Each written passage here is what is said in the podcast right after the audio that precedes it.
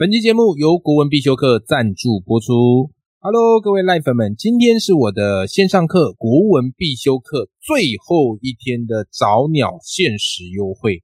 那我这门课程呢，是跟未来亲子学习平台合作，课程总时数长达12个小时。我个人认为 CP 值是非常非常高的，让你的孩子一次把所有的国学经典还有古文常识一网打尽。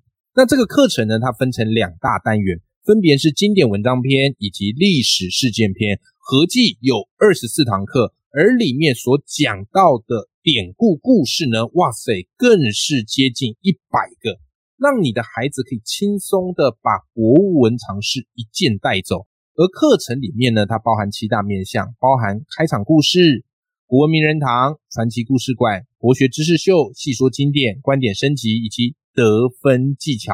那希望我的国文必修课会是你孩子重新爱上国文的时刻。那今天真的是我们的限时早鸟优惠45折的最后一天，原价这个课程呢是12800，那优惠价也就是早鸟优惠价是5800元，过了今天之后就会恢复为原价了，好不好？那当然我也给大家争取了一个 service， 只要你在结账前输入折扣码 OHYOUNG OHYOUNG 就可以再享100元的折扣哦。如果对这个课程有兴趣的伙伴我把课程的连结放在节目的资讯栏，再麻烦大家多多支持啦。上课累了要下课，工作累了要休息片刻，但是人生成长永不下课。嗨，欢迎来到 Life 不下课，我是欧阳立中，每天陪你学习练功，一起玩出你我的理想生活。Hello， 各位听众朋友，大家好，我是王立中，欢迎收听 Live 不下课，每天一集不下课，边休息你上进，累积你的复利成长。一开始先跟我们听众朋友说个好消息为什么呢？就是我的 Live 不下课，要来开新的单元啦，哦耶！好，拍手撒花。好，那当然节目这个播到今天这一集已经是284集，正在朝300集前进。人生我觉得真的很神奇，刚开始做啥不懂，可是不知不觉我大概做了1年多的 podcast， 也累积到200多集的集数了，算是一个很重要的里程碑。那我自己觉得做 podcast 很棒就觉得很多有趣的，尤其又可以跟大家来做分享，也得到大家很多的回馈。不过呢，就是我和我制作人的讨论呢，发现其实我觉得更想要用这个节目来跟大家有一个紧密的关系。那怎么做呢？所以后来我制作人跟我讨论出来，我们要来开发一个新的单元，叫做解忧角落解忧杂货店那个解忧角落生物那个角落，我觉得这个还听起来蛮可爱的蛮有趣的叫做解忧角落。怎么做就是各位听众朋友，如果你对你的人生有一些困扰或是有一些问题想要来跟我讨论或是交流的，都非常的欢迎你可以寄到我们的这个节目的信箱节目的信箱里面节目信箱也有在我节目资讯栏里面留下来给大家就是 YEWEN1212 然后@gmail.com OK 你可以直接寄到我的信箱。那当然你在你的这个标题里标注一下解忧角落然后在内文里面呢得附上你想要跟我问的这些问题，如果我自己不会的，我当然也没办法跟你说什么，好不好？但是我希望就是如果你有一些人生的问题，或者有一些成长上的问题，或者一些生涯上的选择，你可以透过解忧角落然后来听听我的想法我也会跟你交流一下我的看法。好，这个就是我们到时候会有的这个新单元解忧角落，也很期待可以跟大家互动跟认识对了，这边也要特别跟大家讲如果你不太希望在节目上这个讲到你的真名的那请你寄信来的时候就跟我说你的化名或者你希望节目上给你的称呼如果你没有很 care甚至想让大家知道你的名字也 OK， 好不好？最好都是用化名或者说英文名这样子的话我们再讲起来也不会造成你的不方便。OK， 好啦，那么这个新节目宣传就到这边，应该不能做新节目了，新的单元的宣传就到这边。好，那我们今天这一集要来聊什么呢？我发现上礼拜哈讲到很多这个国文的经典，哇，这个回想非常非常的好啊！就是大家会想说，哇，以前这个国文课我没有想到，原来国文可以这样诠释、这样解读。好的，今天呢，好，因为也是我这个国文必修课早鸟优惠最后一天嘛，好，那我们就应景一下，再来跟大家分享一些国学的故事啊，跟有趣的典故。好吧，让大家一次故事听到饱，好，故事听到饱 ，OK 哈。好，那我们今天要讲什么主题呢？好，今天我们要来讲这一家人。这一家人非常特别，为什么？因为这一家人啊，他们创造了太多太多国学的经典，你知道吗？很多的典故，很多的成语都是从这一家人。那其实很多家长朋友也会担心说，哎呀，孩子要怎么样，那个国文啊，写作能力才会提升。对我而言，这种东西都绝对没有速成。但有一件事情是可以持续做，而且是有趣，孩子不排斥的，就是让他们多读一些典故的故事。好，比方我们很多的成语，每个成语都是来自于它背后是有一个故事的。好，每一个典故呢，它里面都会有一些丰富的意象，所以典故其实已经成为我们人与人沟通之间的共通语言。因此，如果你的脑内的典故越多，你的逻辑、你的表达能力自然比起完全都没有典故的人是占有很大的优势的，好不好？所以我觉得特别要去把握这个时期，尤其是国小阶段啊，是大量累积典故最好的时候。国中也还勉强可以，但是因为国中的课业就开始比较重了，所以你要再去帮他积累典故，我觉得是难的。高中呢，我觉得大部分都已经定型的差不多了啊，除非这个孩子哦对自己非常的有期许哦，后起直追。那不然的话，我觉得大部分都会在国小跟国中就奠定。OK， 好，那今天我跟大家分享这一家人，我觉得特别特别有趣，就是王羲之他们一家。那一讲到王羲之他们一家，哈，你对于王羲之，各位听众朋友，你对于王羲之的认识是什么？大部分人对王羲之的认识就是，我就记得他很会写书法，对不对？啊，的确，他的书法写得很好。啊，算是这个非常著名的书法家，所以他有一个江湖名号啊，大家又称他为书圣啊，书法之圣啊。那王羲之他所出生的年代啊，是在这个东晋时期，就是那一段在历史课本每次一讲到，然后大家都一片无煞煞，因为东晋时期真的是非常非常的混乱。那王羲之这个书法成就，哇塞，那当然是怎么样，非常非常的让人记忆深刻。但我们今天不聊王羲之的书法啊，我们今天聊一聊王羲之和他们家孩子的故事。我每次读到王羲之就发现，哇，这一家人真的是太有才了，怎么能够创造出这么多经典的故事呢？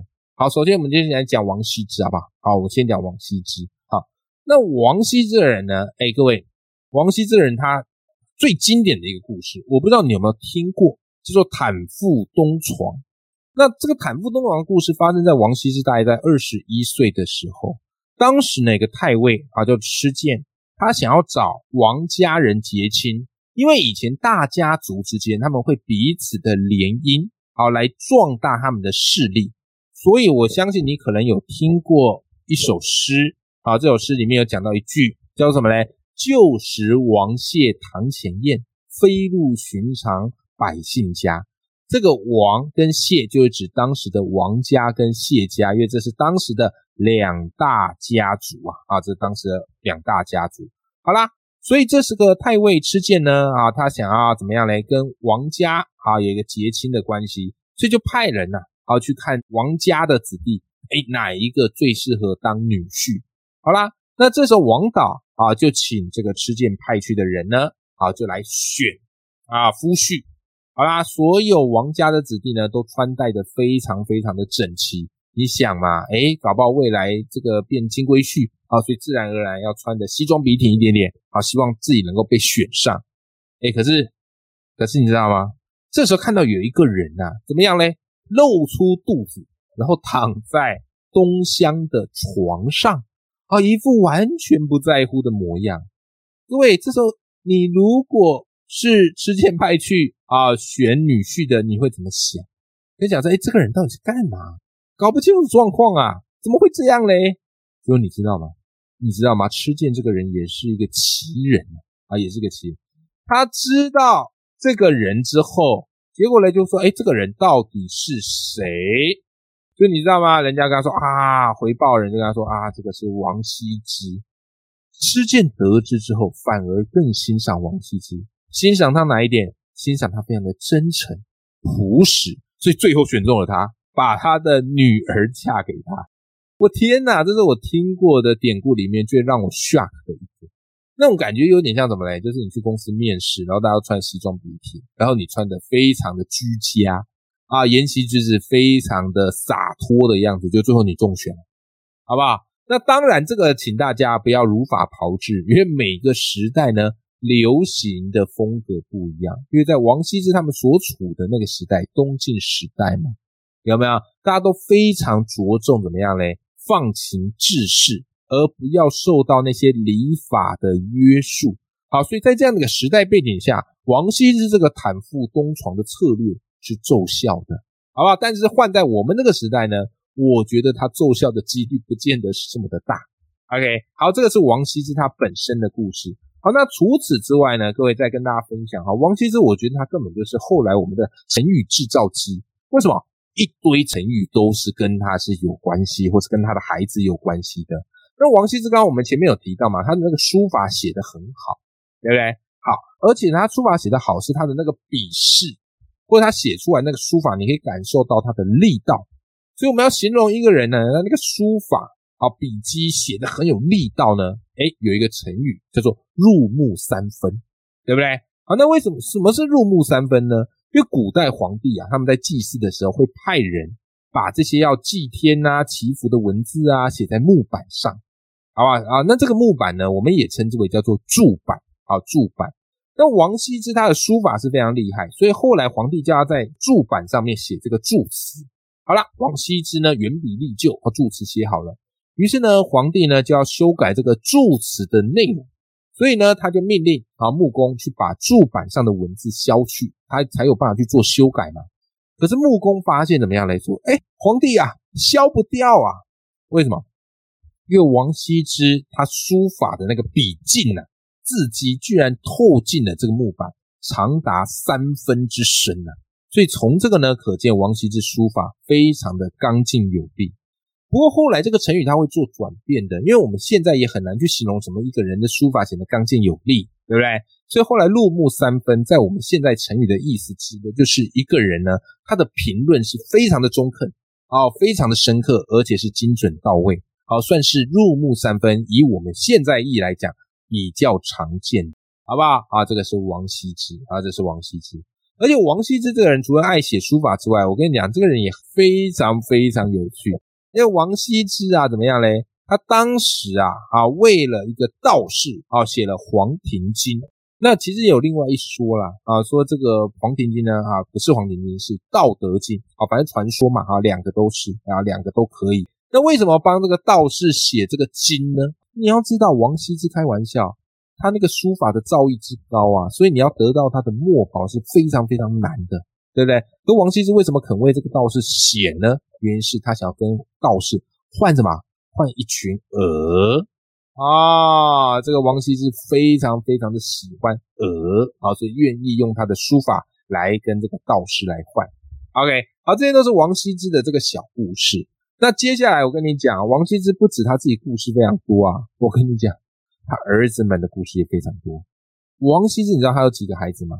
王羲之刚我们前面后来不是说他后来跟这个施剑啊他的这个女儿结婚嘛，两个人呢生了7个儿子1个女儿。OK， 然后这里面呢每个孩子都非常有故事，而且都非常的有造诣。好，我们今天时间关系简单跟大家分享几个，其中有一个我觉得应该算是他儿子里面最有名的叫做王徽之。王徽之呢字子由那王徽之呢我觉得继承他老爸的那种放荡不羁的感觉，从容不迫的感觉。所以王徽之在《世说新语》里面有一个非常非常经典的小故事叫王子由雪夜访戴。也就是说王徽之有一天突然晚上外面下雪，然后他突然想起了他的友人于是呢他就决定动身前往。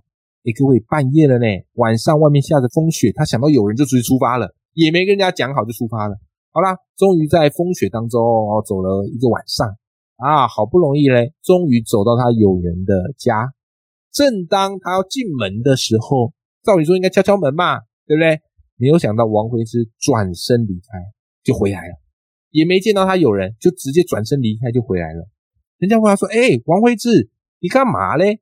你这个大半夜的去找你的友人，结果你怎么会也没见到就离开了呢？